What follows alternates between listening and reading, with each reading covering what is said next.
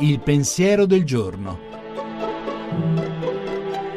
In studio Chiara Giaccardi, docente di sociologia e antropologia dei media all'Università Cattolica di Milano.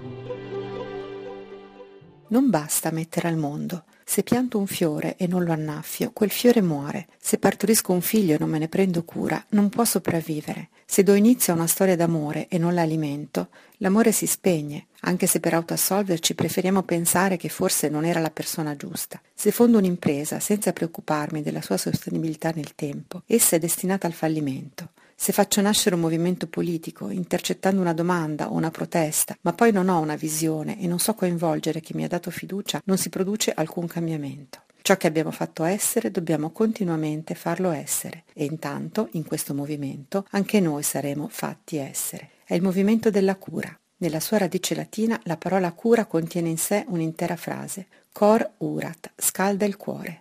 L'elemento termico e quindi tattile, per scaldare bisogna strofinare, abbracciare, comunque toccare e stare vicino, denota un tratto fondamentale della cura, l'abolizione della distanza, il farsi prossimo.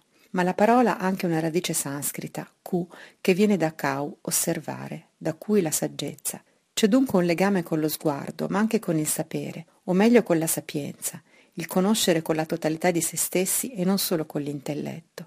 C'è una saggezza del corpo che nei gesti di cura si affina e diventa patrimonio inalienabile, perché l'altro non è oggetto di uno sguardo distaccato, ma soggetto che lo sguardo abbraccia.